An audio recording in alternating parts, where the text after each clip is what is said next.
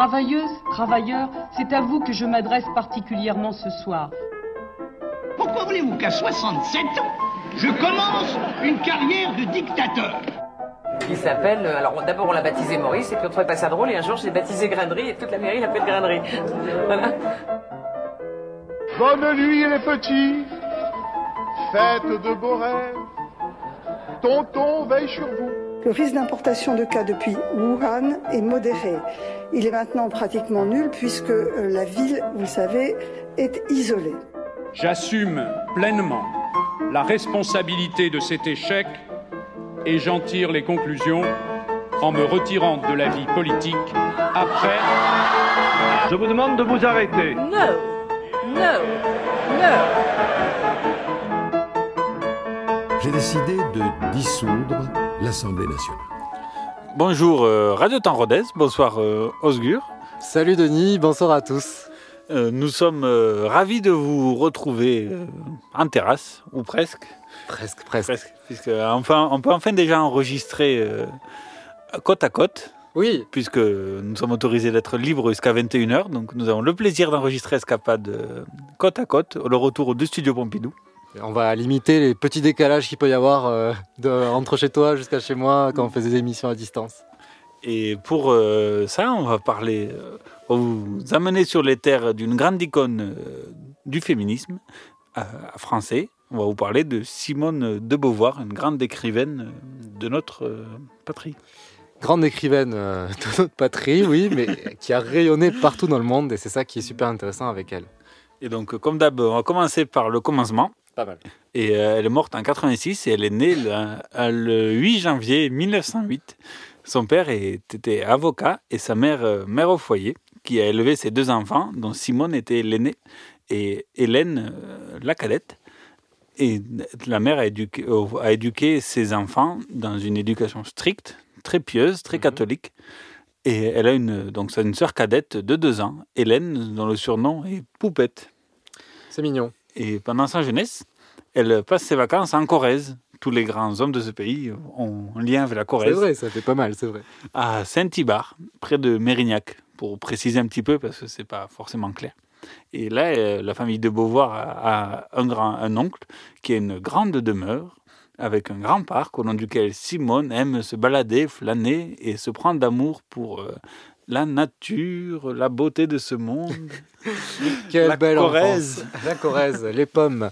Au sortir de la Première Guerre mondiale, son grand-père Gustave Brasseur, très beau nom, directeur de la Banque de la Meuse, fait faillite et plonge la famille de Simone dans la difficulté économique. Donc, euh, comme quoi, hein, on peut faire, on peut travailler dans la banque et être pauvre après. hein. Tout à fait, parce qu'en fait, toute la famille faisait confiance euh, à, à ce monsieur qui était brasseur, qui brassait des sous. Et quand il fait faillite, eh bien, forcément. Plus de il- sous. plus de sous. Voilà, plus rien. Donc la famille doit déménager de leur bel appartement boulevard Montparnasse pour un appartement beaucoup plus exigu rue de Rennes. De plus, le père de Simone de Beauvoir fait faillite dans les emprunts russes. Et à l'époque, euh, aux années 1917, euh, disons que ça marchait pas trop les emprunts russes puisqu'il y a une certaine révolution.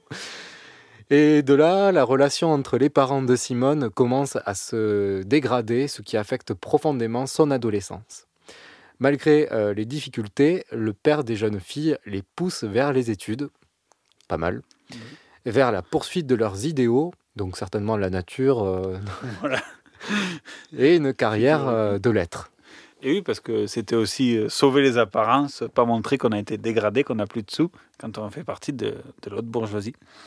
Et, euh, et, et do- donc, euh, il déclara, le père, vous, mes petites, vous, vous ne marierez pas, il faudra travailler. Il y avait de l'amertume euh, dans sa voix. J'ai cru que c'était nous qu'il plaignait, mais non, dans notre laborieux avenir, il lisait sa propre déchéance. C'est- ton, ton père, Denis? Non, non, c'est euh, Simone. Monsieur de Beauvoir. Ah, mais et- Simone qui raconte raconté ça. par, euh, par Simone D'accord, ok. dans ses mémoires. Ok. Euh, dans ses mémoires. Et Parce donc, qu'un déménagement, ils ont, un déménagement, ils ont aussi perdu la bonne, ils ont enfin, perdu les petits avantages que leur, que leur permettait leur vie de bourgeois. plus le temps de se promener. C'était aussi une façon de sauver la face quand on est euh, une femme euh, d'une famille bourgeoise, cachée en apparence la déchéance familiale. Ceci va servir l'idéal de Simone de Beauvoir, qui est de devenir une grande écrivaine, rêve qu'elle formule dès l'âge de 15 ans. C'est le début d'une vie de lutte contre la famille bourgeoise, la femme au foyer, mariage, enfants, bonne éducation, bref, euh, Voilà. elle, est- elle veut aller dans une autre direction. Et Simone s'est prise d'amitié pour une jeune camarade de classe, Elisabeth, dite euh, Zaza. Mm. Là, c'est déjà plus logique que Laine Poupette. Elisabeth, Zaza, Il y a un lien, il y a un lien Voilà, un peu ça. plus direct. comprend mieux. Elle euh, admirait cette amie qui, euh, fille aussi d'une grande de la grande bourgeoisie comme elle, n'hésitait pas à se moquer ouvertement de sa mère, de tenir tête à ses parents, être un petit peu rebelle euh, à la maison. Ah ben, Et or, à 21 ans, Zaza voulut se marier avec un étudiant hein, désargenté. Et euh, refusé par euh, ses parents ce mariage, Zaza va se laisser mourir de faim et meurt à 21 ans. Ce qui est fou. Et mourir de tristesse, ouais, c'est- 21 ans. Et c'est comme quoi les, les mœurs euh, en- sont parfois très, très stupides. Et cette tragédie va profondément marquer. c'est gratuit, ça. C'est vrai. Mais pas que c'est là. Tous les mœurs ont des conséquences néfastes. Elle est amoureuse, elle a le droit de se marier. Point, c'est tout. Et cette euh, tragédie va profondément marquer son amie Simone, que, conforter ses opinions et sa volonté de lutte contre la société bourgeoise et pour l'émancipation, la liberté des femmes. Donc, euh, ce, ce drame a porté un élan en, en Simone. Fait rare euh, pour l'époque, elle obtient son baccalauréat, Simone de Beauvoir, en 1925 et poursuit des études de lettres classiques. Elle obtient en 1927 les certificats de philosophie. Il y en avait plusieurs. Oui. Et dans ses études, elle est très influencée par Robert Garrick, son professeur qui dirige le mouvement Les équipes sociales, dont la mission était d'amener la grande culture aux souches populaires. C'est du Jack Lang, ça. hein, C'est Oui, avant l'heure. avant l'heure. Dans ces équipes sociales, elle retrouve aussi un de ses cousins qui a d'ailleurs une grande influence sur la culture littéraire de Simone. Et des philosophies, parce qu'il y a lettres classiques et lettres modernes. très bien. C'est pour ça. Mhm. Et, euh, et en 1929, elle est reçue deuxième à la grecque de philosophie, juste derrière un certain Jean-Paul Sartre. Déjà. Ouais. Et les deux étudiants qui se connaissaient déjà euh, se sont liés par une relation intime définie par euh, Simone de libre et égalitaire. Écoutez bien. Elle rencontre Jean-Paul Sartre très tôt sur les, sur les bancs de la fac, elle est à la Oui, Sorbonne. elle, a une vingt- elle a 20 ans, oui. Et lui est fasciné par euh, cette femme euh, qui est la seule personne capable de lui tenir tête intellectuellement. Et, et à partir de là, elle va intégrer euh, sa bande d'amis et il va. euh, Elle, elle est fascinée d'emblée par Sartre. Elle il est faut dire. fascinée, Pour, pour oui. elle, c'est un génie. euh, Oui, il a 4 ans de plus Mhm. aussi. Il était fascinant, il était très drôle. Il avait, il savait que À défaut d'être beau. à défaut d'être beau, mais la véritable arme des hommes pour la séduction, c'est le rire. Euh, et donc, elle va devenir euh, sa maîtresse, mais assez vite, il va se lasser d'elle, euh, pour des raisons qu'on ignore, et de Essentiellement, je pense parce qu'il est polygame, comme euh, beaucoup d'hommes de cette époque, qui fréquentent beaucoup les prostituées. Et comme il la sent très fragile euh, émotionnellement, parce qu'elle a dû projeter aussi sans doute tous ses fantasmes de, de père, euh, etc. Il lui propose le fameux pacte euh, qui va être à l'origine de tout, de toutes les, de tout ce qui va suivre. C'est-à-dire que il lui dit, vous et moi, euh, on, a, on peut faire tout ce qu'on veut. Euh, je, vous serez, vous êtes mon amour nécessaire et moi aussi. C'est-à-dire je ne vous abandonnerai jamais. C'est un pacte d'alliance, mais euh, on peut faire tout ce qu'on veut sexuellement à condition de se le raconter. Alors très rapidement, elle s'aperçoit que C'est pas très égal comme bah, situation. voilà, les pactes, les sont très inégaux. Elle ne le, elle n'a pas de ou très très peu de liaison et très rapidement, elle va se transformer pour le selon un schéma commun, hein, à, à- à- comme elle a est bisexuelle, à rabattre un peu de ses jeunes élèves et à les lui repasser. Oui, elle séduit de jeunes femmes qu'elle euh, que- qu'elle Oui. pousse un peu dans le lit de Sartre, en fait. elle se laisse séduire. oui. Et donc, euh, bon, voilà, la relation est un peu bizarre pour, euh, pour nous, peut-être. Ouais, de- pas, pas très égal, pas très égal. C'est bon. euh, Mais ça marche, hein. c'est du profit d'être prof pour envoyer des élèves à son mari et tout le monde couche avec tout le monde et tout va bien. un peu louche. Bon, en tout cas, dès la rentrée 1929, elle commence à enseigner au lycée Victor Duruy. De là, elle est surnommée Castor par un de ses collègues, car Beauvoir est proche de Beaver, Castor en anglais. Pas mal, hein, Ouais. tu as bien cherché. Ce patronyme la suivra et sera même repris par euh, Jean Solpartre. Et comme professeur, elle prend un grand plaisir à faire cette profession. Devant l'estrade, elle se sent libre, émancipée. Voilà. Et en 1931, elle est nommée à un lycée de Marseille. Et Jean Solpartre, lui, est nommé au Havre, donc euh, le nord et le sud. Pour éviter toute séparation douloureuse, euh, Jean-Paul propose à Simone de l'épouser, comme euh, pour qu'ils aient des points. Mais c'est exactement toujours pareil, quoi. C'est un truc de fou. Pour, pour qu'ils aient des points, mais, mais elle s'en fout des points, Simone. Et... ça l'intéresse pas. Et comme c'est toujours... euh, euh, donc, euh, elle refuse catégoriquement et s'en justifie ainsi, extrait de La force de l'âge. Pas un instant, je ne fus tenté de donner suite à sa suggestion. Voilà, déjà. Le mariage multiplie par deux les obligations familiales et toutes les corvées sociales. En modifiant nos rapports avec autrui, il eut fatalement altéré ce qui existait entre nous. Le souci de préserver ma propre indépendance, ajoute-t-elle cependant, ne pesa pas lourd. Il m'eût paru artificiel de me chercher dans l'absence une liberté que je ne pouvais sincèrement retrouver que dans ma tête et mon cœur. Donc rien à foutre, euh, voilà.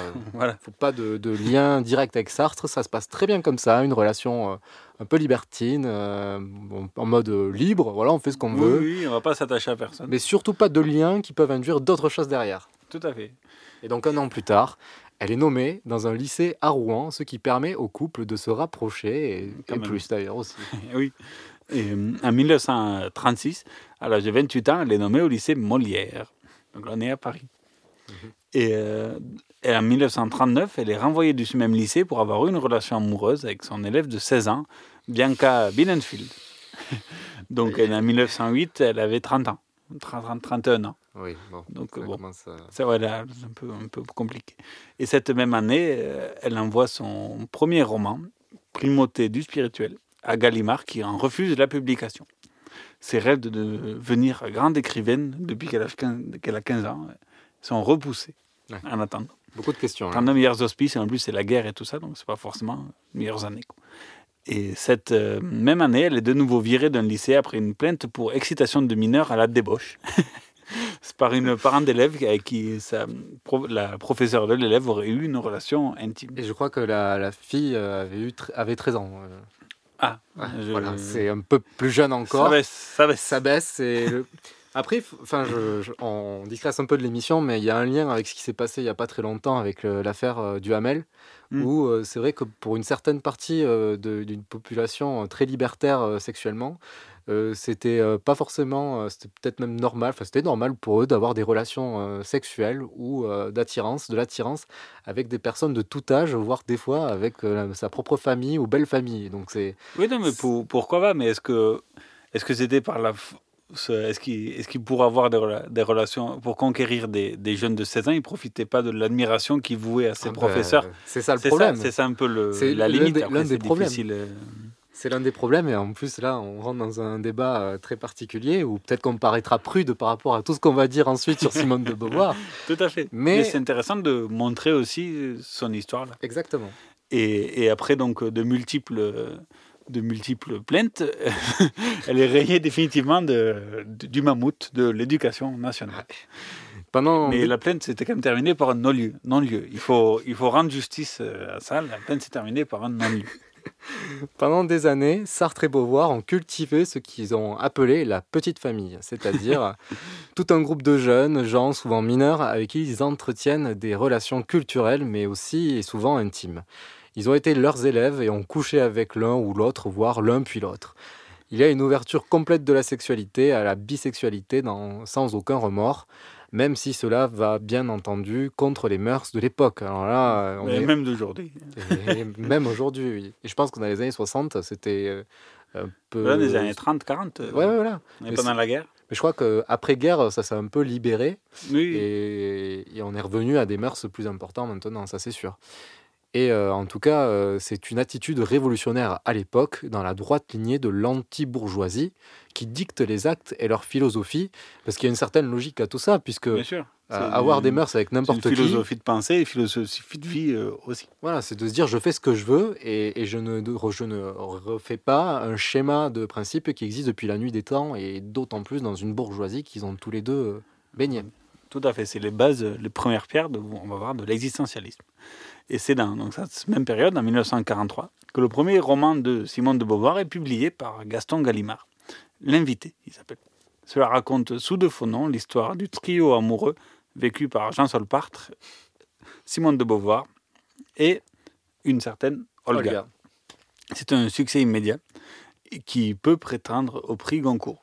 Il a été sur la, Ah sur la, la shortlist. Eh oui, oui, oui. Dans les petits papiers. Dans les petits papiers. Mais il faut l'attendre un peu. En tout cas, toujours viré de l'éducation nationale, euh, Simone se retrouve en travaillant pour Radio Nationale, alias euh, Radio Radio, Vichy. Vichy, où elle anime une Sur émission. le 102 à Vichy. Le 102 102.2. dans. En tout cas, elle anime une émission. plutôt 88.8 euh, Point 1 euh, sur Odessa. de Radio Vichy. Non, faudrait pas. non, non, je- on ne veut pas faire ce genre Non, d'amalgame. mais c'est comme euh, 8.8, c'était euh, SS ou 4.4. Ah, bien, bien joué, bien joué. J'avais pas ça. compris euh, la remarque. D'accord, bien, bien joué.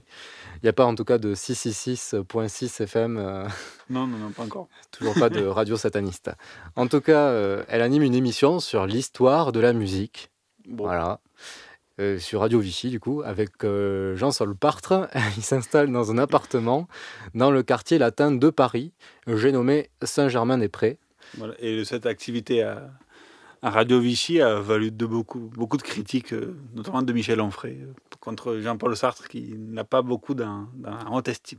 Non, il y a quelques petites incohérences. euh, bon, en tout cas, pendant la guerre, ou pas, hein, ou pas, pendant la guerre, ils ont résisté avec leur cerveau, mais pendant l'action, comme on dit. Pas mal. Mais ils ont, voilà, ils étaient là dans les idées, et c'est déjà une première chose. Oui, La principale préoccupation étant la vie quotidienne euh, des gens. comme beaucoup de monde. Oui. Et euh, le couple a passé beaucoup de temps au Café de Flore, euh, qui est devenu euh, ensuite, à l'après-guerre, vraiment l'antre de tous les philosophes qui ont émergé vraiment pendant la guerre, au sortir de la guerre.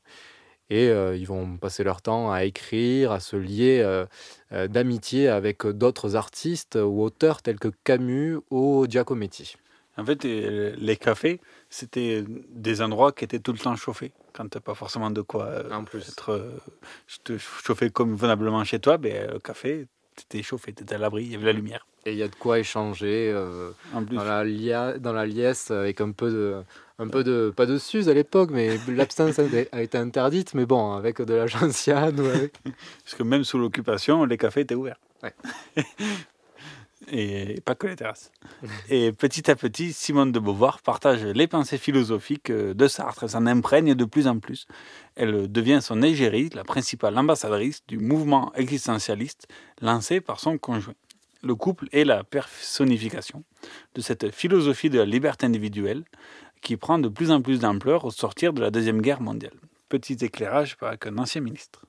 Et l'idée de Sartre, c'est que pour l'homme, c'est l'inverse. L'existence, dit-il, précède l'essence. L'être humain est le seul être dans lequel l'existence précède l'essence. Et ce qu'il va reprocher à la tradition philosophique et surtout à la théologie chrétienne, eh bien, c'est qu'elle a conçu euh, la création de l'être humain sur le modèle de l'artisan, sur le modèle du Dieu artisan, comme si Dieu avait d'abord conçu l'homme, un peu comme l'ouvrier a conçu le coupe-papier, et puis après, Dieu le fait exister. Donc il y aurait une essence de l'homme qui préexiste à son existence. Et de cette façon, l'homme serait en quelque sorte enfermé dans une définition, enfermé dans une destination qui le préformerait, qui le prédestinerait. Par exemple, dans la tradition chrétienne, il y a une naissance de l'homme et euh, son existence vient en effet après son naissance et, son existence, elle doit normalement être vouée à obéir aux préceptes de la, de la pensée chrétienne, aux préceptes de Dieu. Et donc on a en quelque sorte un être humain qui est, qui est prédestiné, qui est préformaté parce qu'il il doit correspondre à, à l'essence qui a été conçue de lui en Dieu dans l'entendement divin avant qu'on à l'existence. Et donc Sartre propose de renverser la proposition, donc de dire en l'être humain l'existence précède l'essence, de telle sorte qu'un être humain ne peut se définir que, à la limite, le jour de sa mort. Euh, il n'acquiert une essence que le jour de sa mort. Son existence précède l'essence. Qu'est-ce que ça signifie? Eh bien, ça signifie en clair que Sartre va rejoindre une grande tradition des philosophies de la liberté, une tradition qui commence avec Pic de la Mirandole, qui passe par Rousseau, par Kant, la tradition selon laquelle il n'y a pas de prédestination, euh, il n'y a pas de nature humaine. L'être humain est libre, il est le seul être qui peut et qui doit inventer librement son existence et forger lui-même son destin. Voilà, euh, rappelons que Luc Ferry a été ministre de l'Éducation nationale incompris. Après avoir écouté ça, on comprend mieux. Il aurait dû être viré euh, aussi. Il aurait dû être radié de l'éducation.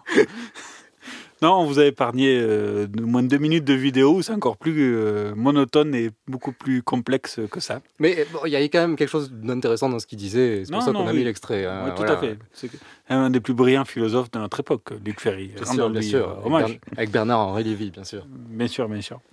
Mais euh, voilà, on va, vous êtes euh, bien sur Radio Temps Rodez, Toujours 107 sur FM, 107 FM et, sur Escapade. et radiotemps.com. et radiotemps.com. Et donc, euh, petit extrait. Donc, on- voilà.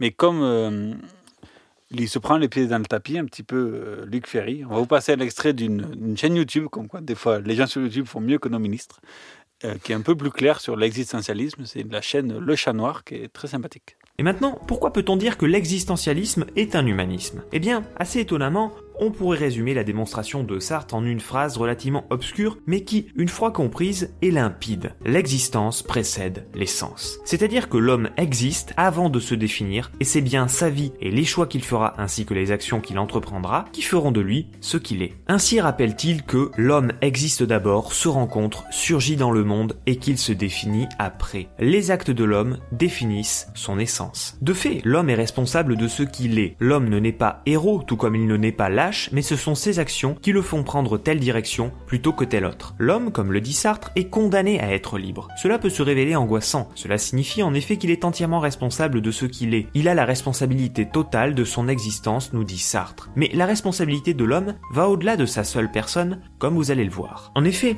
il n'est pas un de nos actes qui, en créant l'homme que nous voulons être, ne crée en même temps une image de l'homme tel que nous estimons qu'il doit être. Choisir d'être ceci ou cela, c'est affirmer en même temps la valeur de ce que nous choisissons, car nous ne pouvons jamais choisir le mal. Ce que nous choisissons, c'est toujours le bien, et rien ne peut être bon pour nous sans l'être pour tous. Ainsi, notre responsabilité est beaucoup plus grande que nous ne pourrions le supposer, car elle engage l'humanité entière. Ainsi, je suis responsable pour moi-même et pour tous, et je crée une certaine image de l'homme que je choisis en me choisissant, je choisis l'homme. Réfléchissez bien à cette phrase absolument centrale qui révèle la place essentielle qu'occupe le choix dans l'existentialisme. L'idée est que nos choix n'engagent pas que nous. Non, nos choix et les actes qui en découlent engagent l'humanité tout entière, ou plutôt lorsque nous agissons, nous agissons au nom d'un certain idéal, au nom de ce que nous croyons que l'homme devrait être, de ce que nous croyons que l'homme devrait faire, bref, au nom d'une certaine idée de l'humanité. Idée assez contestable. Après tout, je peux considérer que ce qui est bon pour moi ne le sera pas nécessairement pour un autre.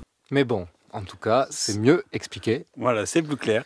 La vidéo dure 10 minutes, donc euh, si jamais vous voulez approfondir le sujet. La chaîne YouTube, c'est déjà? Le Chat Noir. D'accord. Et sinon, c'est Luc Ferry, les petites leçons de philosophie. Euh, dure 3 minutes, 3, 3 minutes 40 à peu près ch- chaque émission. Voilà, apprendre avec beaucoup de philosophie. c'est réviser son bac philo avec Luc Ferry, je crois. que- en tout cas, l'existentialisme est un mouvement philosophique international, Mhm. français bien sûr, hein, mais aussi allemand et dans des moindres mesures russe et arabe. En collaboration avec Albert Camus, Raymond Aron, euh, Merleau-Ponty et certainement pas Luc Ferry, Sartre et Beauvoir fondent la revue Les Temps modernes. Euh, nous sommes donc en 1945. Inspiré du film de Charlot. Hmm, je comprends mieux. Et cette revue va promouvoir l'existentiali- l'existentialisme, mais pas que, puisqu'on trouve des auteurs de tous bords. Oui, tout à fait. Raymond Aron, euh, c'est un un peu l'opposé de Sartre sur beaucoup de points. Mais nous sommes, euh, et Camus évidemment, plus tard, euh, nous sommes en plein Saint-Germain-des-Prés. Et euh, donc à Paris, une jeune artiste est la chouchou de toutes ces grandes intellectuelles de gauche, puisque voici Juliette Gréco qui va nous interpréter en exclusivité tu pour fais- Radio Temps Relais. Tu fais un lancement sur Juliette Gréco quand même, c'est ça? Oui, la, la rue des Blancs-Manteaux. Chanson écrite par son ami euh, Part. Et euh, musique. Sartre, euh, Sartre. Sartre, Les Sartre, gens ne comprendront pas tout le temps nos blagues. C'est Jean-Sol Part, euh, personnage de, de, Boris Vian. d'un bouquin de Boris Vian, qui était ami aussi de, Oui. de tout ce groupe-là et Et- de Saint-Germain-des-Prés. Et qui aimait se, se moquer un peu aussi de, de ses amis, gentiment. Et donc, euh, dans L'écume des jours, il aimait appeler euh, Jean-Paul Sartre Jean-Sol Partre. Tout à fait. Et donc là, c'est la chanson La rue des Blancs-Manteaux, écrite par Sartre, interprétée par Juliette Gréco sur Radio Temps Rodez. On revient juste après ça.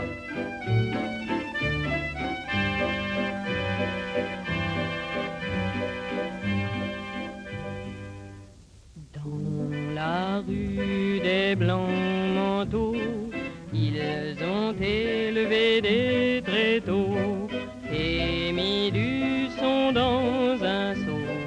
Et c'était un échafaud dans la rue des blancs manteaux.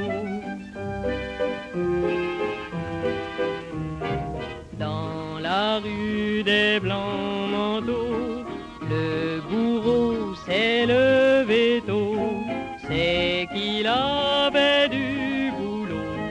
Faut qu'il coupe des généraux, des évêques, des amiraux, dans la rue des blancs manteaux. Dans la rue des blancs manteaux, sont venues des dames comme il faut, avec de beaux affûtiaux. Mais la tête leur faisait défaut, elle avait roulé de son haut, la tête avec le chapeau. Dans le ruisseau des blancs manteaux.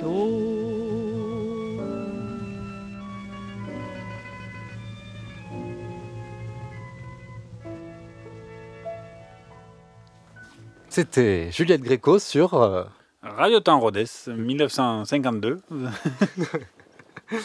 Nous sommes en grandes ondes euh, et vous écoutez. euh, attention, vous allez passer sous une ligne haute tension, vous n'allez plus capter la radio. Et en tout cas, on, on avait une pensée pendant quand même. Si, si, on avait une petite pensée pour ceux qui vont passer le bac euh, dans quelques jours et le bac de philosophie. et qui On est renvoyé à, à la chaîne Les petites leçons de philo de Luc Ferry sur, sur YouTube. Mais revenons à nos moutons, revenons à Simone de Beauvoir et au sortir de la Deuxième Guerre mondiale. C'est en 1947 que Simone de Beauvoir entreprend un long voyage aux États-Unis, aux States, euh, aux États-Unis d'Amérique. Oui, bien sûr. On sait jamais. Elle y fait. États-Unis russes. Ah oui, oui. Enfin, aujourd'hui, c'est une fédération. Oui. En 1940. Ah, bon. Elle y fait de nombreuses apparitions télé, des conférences où elle promeut avec fougue l'existentialisme euh, qui est le sien et le sartrien. Euh, lors de son voyage, elle entretient une relation amoureuse avec Nelson Algren, relation de fougue là aussi. Les deux vont devenir amoureux, fous amoureux, et entretenir une relation même euh, longue, à longue distance, une relation épistolaire. Algren décrit son amante comme envoûtée par la philosophie existentialiste et qu'en conférence, elle, est- elle récite ses propos un peu comme un robot, une machine. D'ailleurs, euh, ça me fait penser Boris Vian dans L'écume des jours, où représente Sartre, parlant devant une masse tel un robot et Ah bon avec toute une, toute un- une nuée de personnes qui, re- qui, qui écoutent aussi machinalement euh, le, le guide suprême philosophique. Et là, on va vous passer un petit extrait euh, de L'aventure d'être soi, un petit documentaire euh, de Public Sénat du 18 avril 2021, donc euh, tout frais. La notoriété de Beauvoir est telle qu'elle est invitée pour une tournée de conférences aux États-Unis.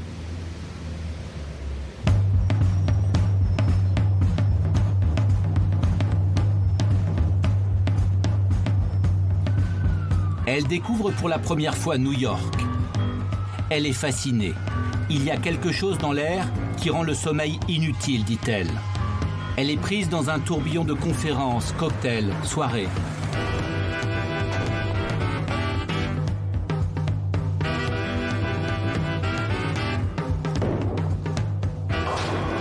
Elle observe les femmes qui souvent parlent chiffon entre elles quand les hommes discutent argent et politique. Elle, qui s'est toujours sentie l'égale des hommes, trouve les Américaines très dépendantes de leur mari.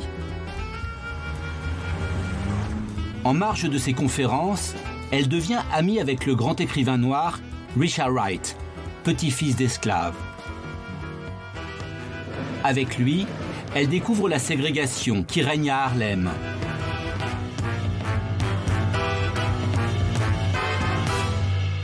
Le racisme, c'est la doctrine qui pense justifier d'établir des discriminations entre les êtres humains d'après leur race. Eh bien, le sexisme, c'est l'attitude qui prétend établir des discriminations entre les êtres humains d'après leur sexe. se met en place dans son esprit effectivement un parallèle entre la ségrégation raciale et la ségrégation sexiste.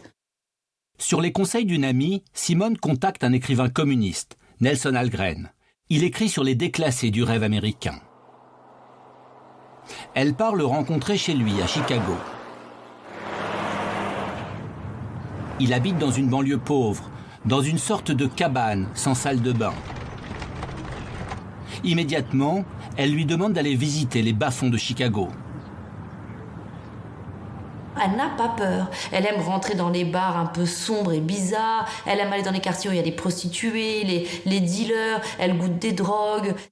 Dès cette première rencontre, le coup de foudre est réciproque, bien plus passionnel qu'avec Sartre. Eh ben en tout cas, voilà. le coup de foudre est assuré. Hein. C'est pas du tout le- la même chose qu'avec Sartre. hein. Là, là, il y a de la passion. là. Le couple est inséparable. Simone de Beauvoir découvre une autre partie de sa féminité, celle d'une femme amoureuse qui se laisse aller à ses désirs. Mais Simone ne va pas durer euh, plus de quelques mois euh, aux États-Unis. Elle va pas rester là-bas très longtemps, choisissant sa vie, préférant sa vie en France, plutôt qu'une nouvelle aventure. Parce qu'elle est malgré tout liée, elle a quand même une, on le verra plus tard, mais une certaine forme d'affection pour Sartre. Oui, bien sûr. On peut appeler ça une certaine forme d'affection. Ils Euh, vécu pas mal de choses. oui, Ensemble. et notamment philosophiquement. Tout à fait. Et les deux amants vont, vont correspondre longuement et langoureusement.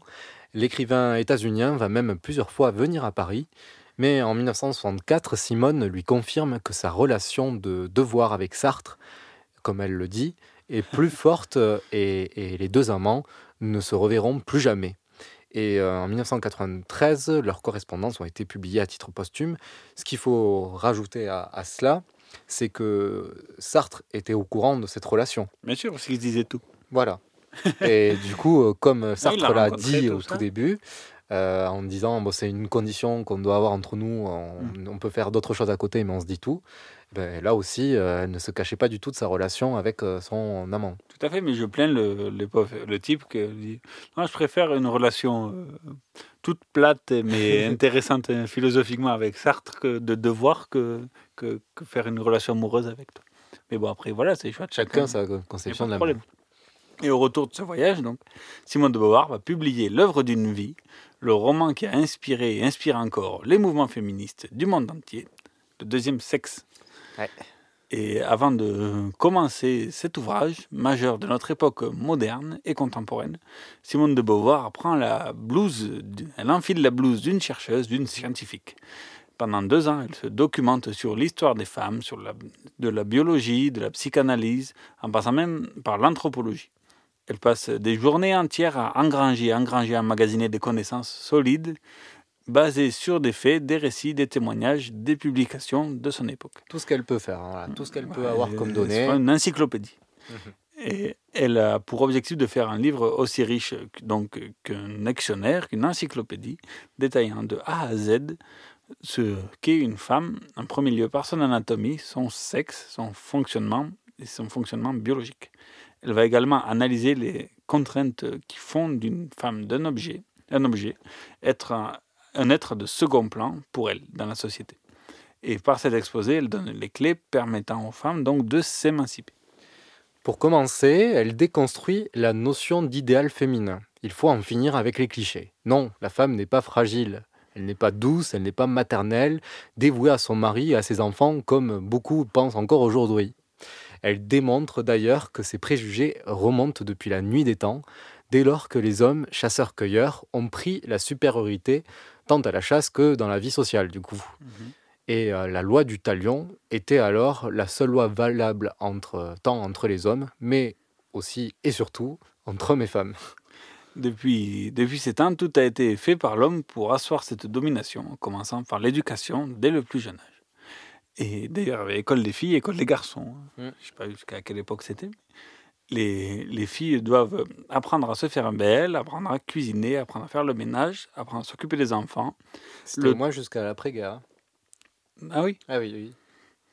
Et euh, le tout euh, pour les hommes et uniquement pour les hommes. Apprendre à être une bonne femme à marier qui remplit tous les critères euh, dont l'homme a besoin pour que l'homme soit heureux quand il revient du travail. Exactement, bien entendu, impossible pour une fille d'apprendre à se battre, à s'émanciper intellectuellement ou financièrement, à être autonome. Non, ça c'est réservé pour les hommes. Le pire dans tout ça, c'est que cette différenciation genrée des rôles et responsabilités est si marquée dans la société depuis si longtemps que même sans le vouloir, les femmes, et aussi et surtout les hommes qui sont à responsabilité, reproduisent ce schéma archaïque hérité de génération en génération. Beauvoir démontre ainsi que les femmes ne sont qu'objets des hommes. Et pour Simone de Beauvoir, l'une des clés de l'émancipation des femmes est l'autonomie financière. Puisqu'on vous rappelle que c'est en 1967 qu'une femme a été autorisée à ouvrir un compte en banque sans l'autorisation de son mari. Et bien avant, du coup, le bouquin qui est là. Voilà, on- 20 ans avant quand même. 20 Voilà. ans, c'est énorme. Et euh, 18 ans. Et donc, euh, nous, euh, un petit extrait de, de nouveau, L'aventure d'être soi de Public Sénat. Pour Beauvoir, le point central est l'autonomie financière.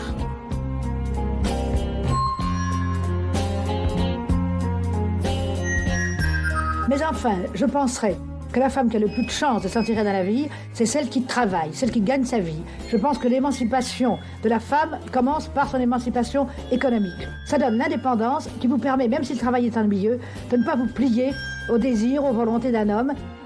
C'est clair, euh, la vision de Simone de Beauvoir. C'est bien. C'est tac, tac, tac. C'est précis, net, sans bavure, et elle le dit avec le ton qui va avec. Tout à fait. Et ça moufte pas d'ailleurs. Et euh, dans son livre, Simone euh, met en avant l'absurdité du poids de la maternité des femmes.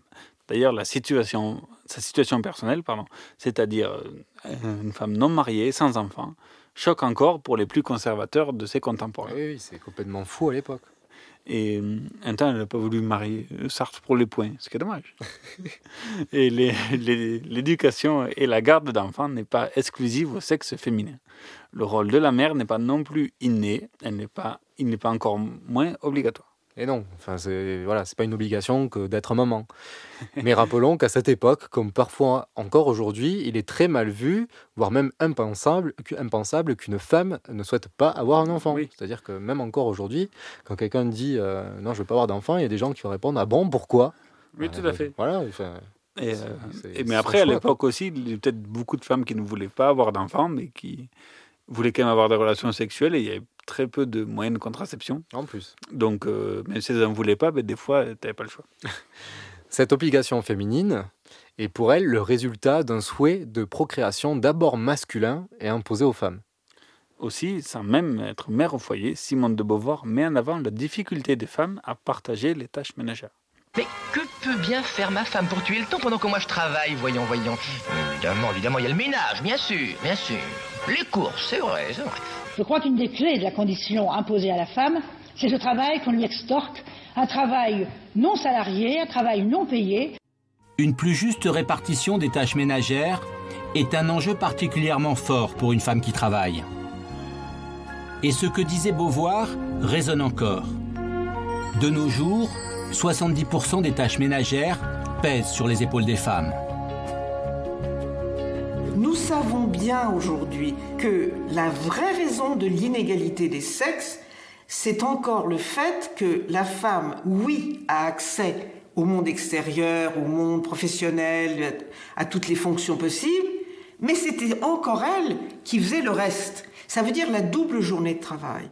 Et voilà, c'est Elisabeth Badinter qui raconte ça, si vous l'avez euh, reconnu. euh, voilà, donc euh, 70%, je retiens, 70% des tâches ménagères de nos jours sont encore effectuées par des femmes.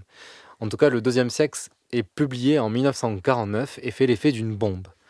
Pour Nouvelle beaucoup- bombe atomique. Oui. Mais spirituelle. philosophique.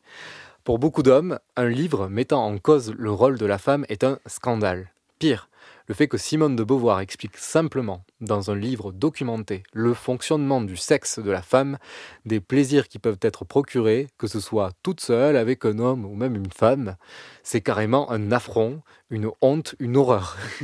François Mauriac, célèbre éditorialiste dans le quotidien de droite Le Figaro, commente alors Dorénavant, nous savons tout du vagin de la patronne des temps modernes. Voilà. Ouais, les temps modernes, comme on l'a dit tout à l'heure, c'était euh, le- la revue euh, créée par Simone de Beauvoir et Sartre. Et quand ce ne sont pas des insultes, ou des colibés, ou même des menaces de mort, d'autres euh, euh, d'autres accusent Simone de Beauvoir de vieille fille frigide, et n'être de que l'ombre de Sartre, on l'appelle même Notre-Dame de Sartre. Amen. Et écoutons la réponse. Ça m'a agacé de temps en temps, bien entendu, quand je disais dans un critique que je n'aurais jamais rien écrit si je n'avais pas rencontré Sartre, ou que c'était Sartre qui avait fait ma carrière littéraire, ou que c'était même, quelques-uns l'ont dit, que c'était Sartre qui écrivait mes livres. À noter qu'une partie de la gauche va également s'indigner face à cette publication. Pour une partie des communistes, c'est intéressant là, Simone de Beauvoir ne fait que diviser le prolétariat. Beaucoup de partisans souhaitent que la lutte des classes passe par-dessus toute revendication, même féminine, et que ce n'est qu'une fois le communisme au pouvoir que les femmes pourraient prétendre à plus d'égalité. Donc pour eux, c'est chaque chose en son temps. Voilà, comme l'URSS qui a pris le, ont pris le pouvoir et après ils ont mis le droit de vote des femmes, par exemple, en 1923. Et on voit donc dans cette gauche euh, réactionnaire française la difficulté de comprendre que la lutte féministe doit passer par la reconstruction totale d'une société, par la remise en cause des luttes socialistes et communistes, une remise en cause qui doit se faire avant d'arriver au pouvoir et non après.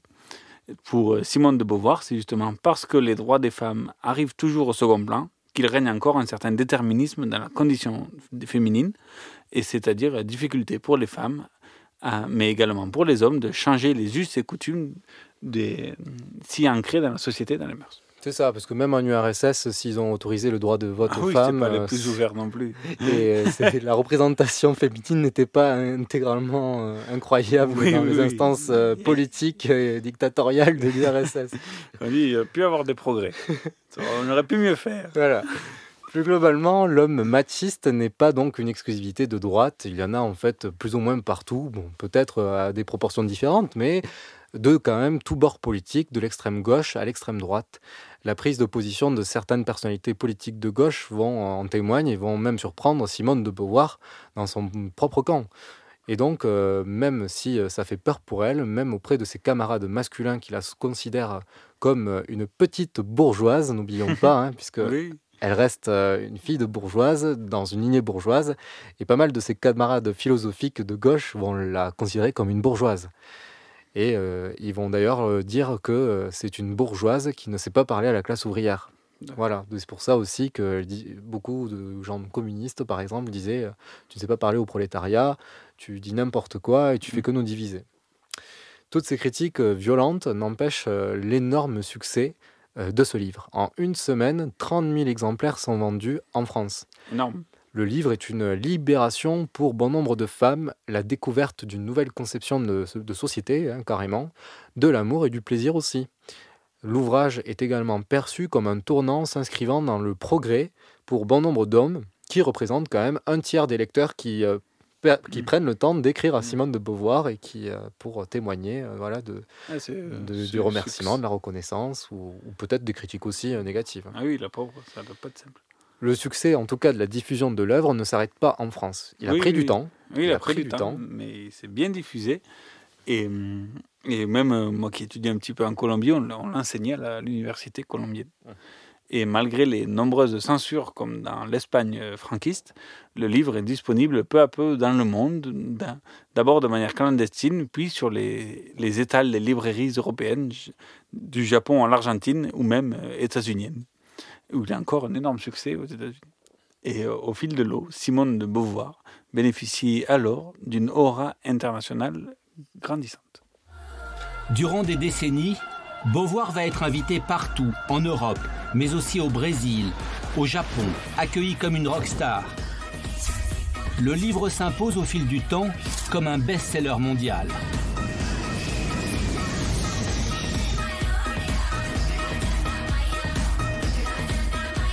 Un livre iconique qui sera traduit en 121 langues et se vendra à des millions d'exemplaires jusqu'à aujourd'hui. Donc, un succès incroyable. Je crois Et- que c'est le livre le plus vendu français après Le Petit Prince, le deuxième. je. D'accord. Euh. Ce qui est quand même énorme. Ouais, parce que c'est un gros gros bouquin quand Le Petit Prince est 10 pages. Et donc ça, ça se déroule durant les années 50 et les années 60. Et donc là, on arrive dans une année un peu charnière, fin des années 60, euh, aux alentours de années 68, 69. et là, euh, vraiment, on ne pouvait pas faire autrement que diffuser euh, Serge Gainsbourg et Jane Birkin avec euh, 69. Année érotique.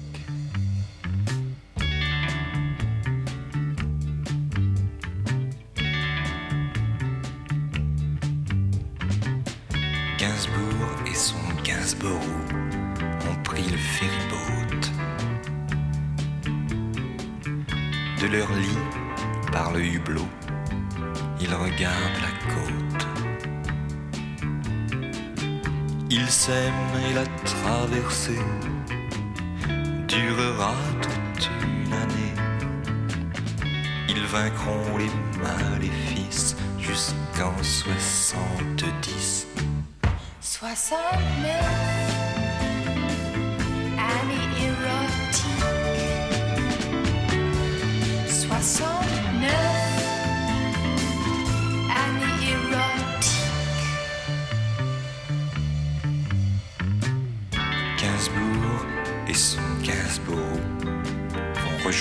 Paris. Ils ont laissé derrière eux la Tamise et Chelsea. Ils s'aiment et la traversée durera toute une année et que les dieux les bénissent jusqu'en 70. 69 érotique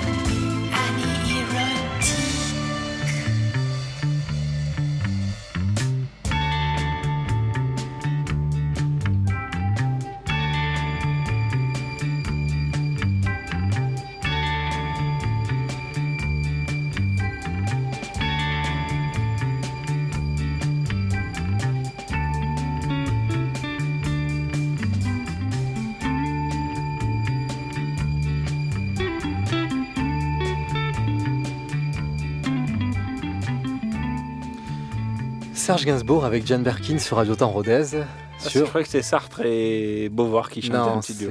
non, ils n'ont pas, ils ont pas réussi à être aussi sensuels euh, musicalement. Mais euh, philosophiquement, euh, Oui. on peut pas dire le Parce contraire. notamment, Pionnier de mai 68.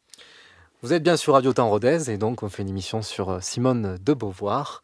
Et donc là, on bascule fin des années 60, début des années 70.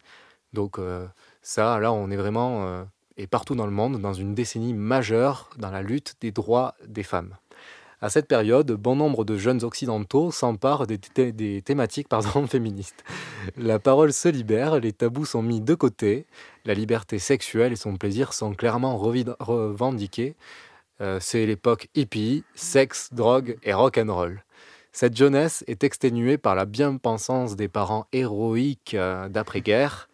Elle en a marre des obligations familiales, de la reproduction du schéma de société idyllique pour certains, mais surtout prude et profondément inégalitaire et autoritaire pour d'autres. Cette euh, jeunesse 68arde, et en particulier ces femmes, sont en quête de pouvoir et d'indépendance, ont grandi avec la figure de Simone de Beauvoir.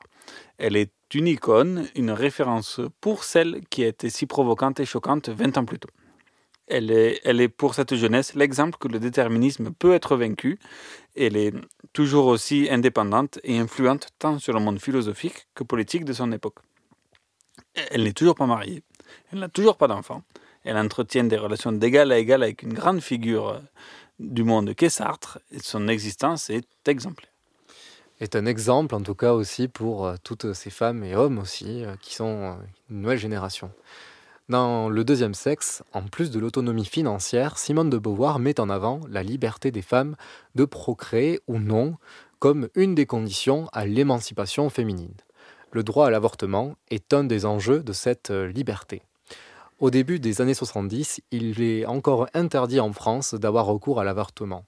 Des femmes se cachent pour pratiquer euh, l'IVG, l'interruption de grossesse, en toute clandestinité, en France ou à l'étranger, là où il y a quelques pays qui l'autorisent déjà. Et que ce soit pour des raisons sociales, économiques, philosophiques ou même suite à un viol, une femme ayant recours à l'avortement risque une peine de prison de plusieurs mois jusqu'à 5 ans. Voilà. Nous sommes dans les années 70. Et à la veille euh, de- du Kennedy français, des années Giscard. Et bien sûr, euh, Simone Veil, euh, on vous renvoie à notre avant-dernière escapade sur Simone Veil. Simone de Beauvoir, une autre Simone, va avec d'autres figures féministes de l'époque signer le manifeste des 343 salopes. En 1971, elle signe dans le Nouvel Observateur le manifeste des 343 salopes qui défend l'avortement, illégal à l'époque.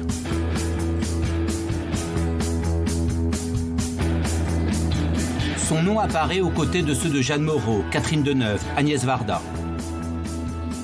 Il y a eu des quantités de manifestations dans les rues, sur les boulevards, etc., pour réclamer la liberté de l'avortement. Ça intéresse aussi bien l'ouvrière que la bourgeoise, ce problème-là.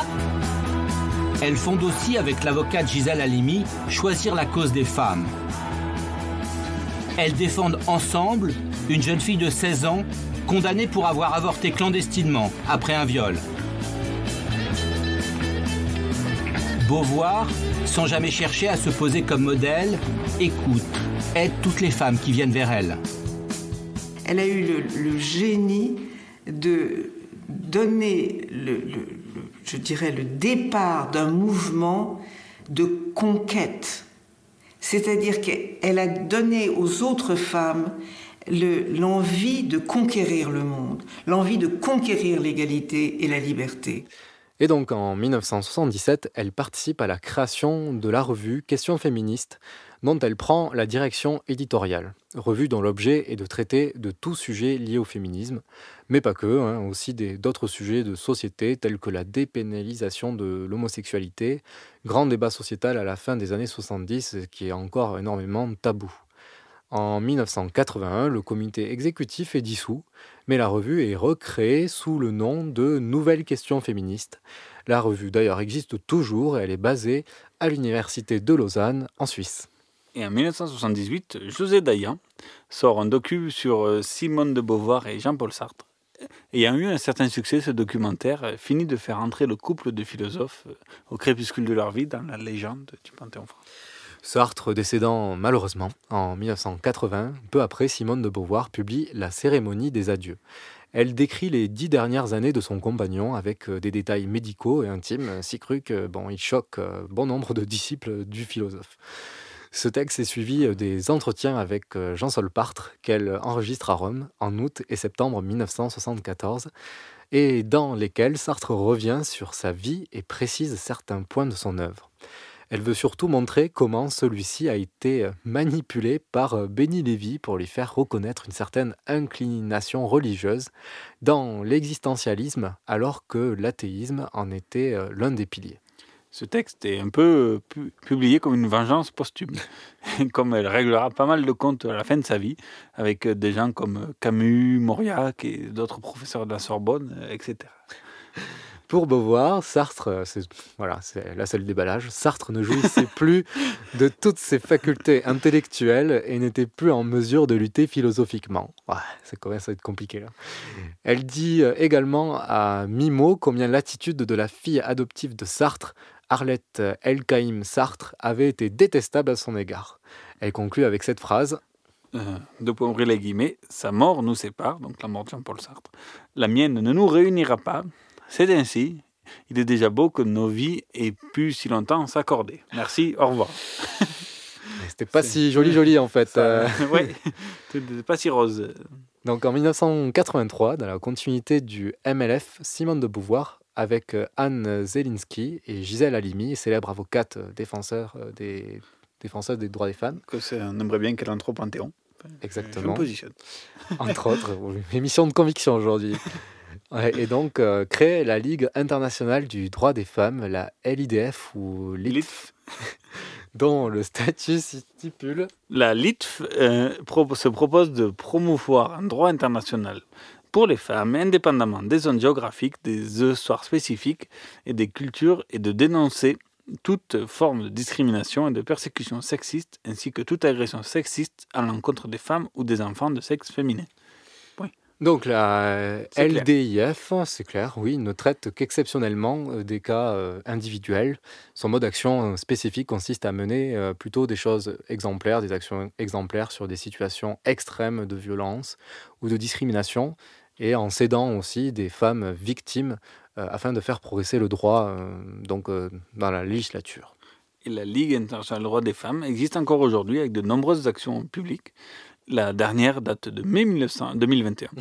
Et, et tu- Cette année, et- cette et de année. 93 la dernière. Mais ça existe encore. Non, donc de mai euh, ce, ce mois-ci est une marche de solidarité adressée au président des JO de Paris 2024 pour qu'ils excluent l'Iran et l'Arabie sa- saoudite des Jeux olympiques de Paris, appelant à la solidarité avec les Iraniennes et les Saoudiennes contre l'apartheid sexuel dans ces pays. Et la première présidente de la Ligue des dro- droits internationaux des femmes a été Simone de Beauvoir. Écoutons-la ici dans les années 80, interviewée par Michel Drucker, et parler de, de ses combats féministes, des avancées et du futur, donc dans les années 80. Comment voyez-vous l'évolution des mouvements féministes et comment voyez-vous la- la- l'avenir des femmes de notre époque? Je ne vois jamais l'avenir. Vous J'ai pas, des- j'ai pas de marque de café, j'ai pas de boule, je ne vois jamais l'avenir. En tout cas, ce qui s'est passé pour elle depuis Oui. l'apparition du, du, du deuxième siècle, ça a beaucoup évolué tout de même.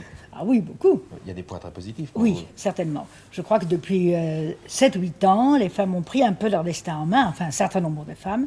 Elles ont obtenu quand même euh, certaines choses, comme euh, la contraception, comme l'avortement, ce qui est très très important pour les femmes quand même de pouvoir euh, être un peu, un peu, je dis parce que les lois sont un peu tournées, et, ça les, mais enfin, et puis il n'y a pas l'enseignement qu'il faudrait, mais enfin elles sont un peu plus libres de leur corps qu'elles ne l'étaient auparavant. Et puis elles ont un peu pris conscience quand même de ce que c'était que leurs conditions.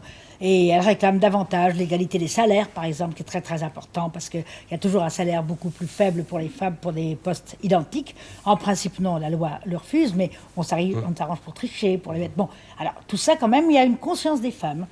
Et même dans des mouvements qui sont très très euh, mâles, machistes, dirais-je même, comme euh, le Parti communiste, tout de même les femmes commencent à faire entendre leur voix, et ça c'est très important. Donc je pense qu'il y aura une évolution qui sera, qui ne peut pas d'ailleurs ne pas être favorable aux femmes, parce que c'est tellement monstrueux dans un monde civilisé qui se dit démocratique, qu'il y a une telle différence entre les hommes et les femmes. Ça doit petit à petit, ça j'en suis convaincu, ce n'est pas sur lequel je suis optimiste, je pense que ça doit petit à petit s'atténuer quand même. Donc euh, clair, net et précis, et comme quoi il y a 40 ans, 45 ans, il y a plein de problèmes qui, qui étaient irrésolus à l'époque et qui le sont toujours aujourd'hui. On écoute l'impératrice peur des filles.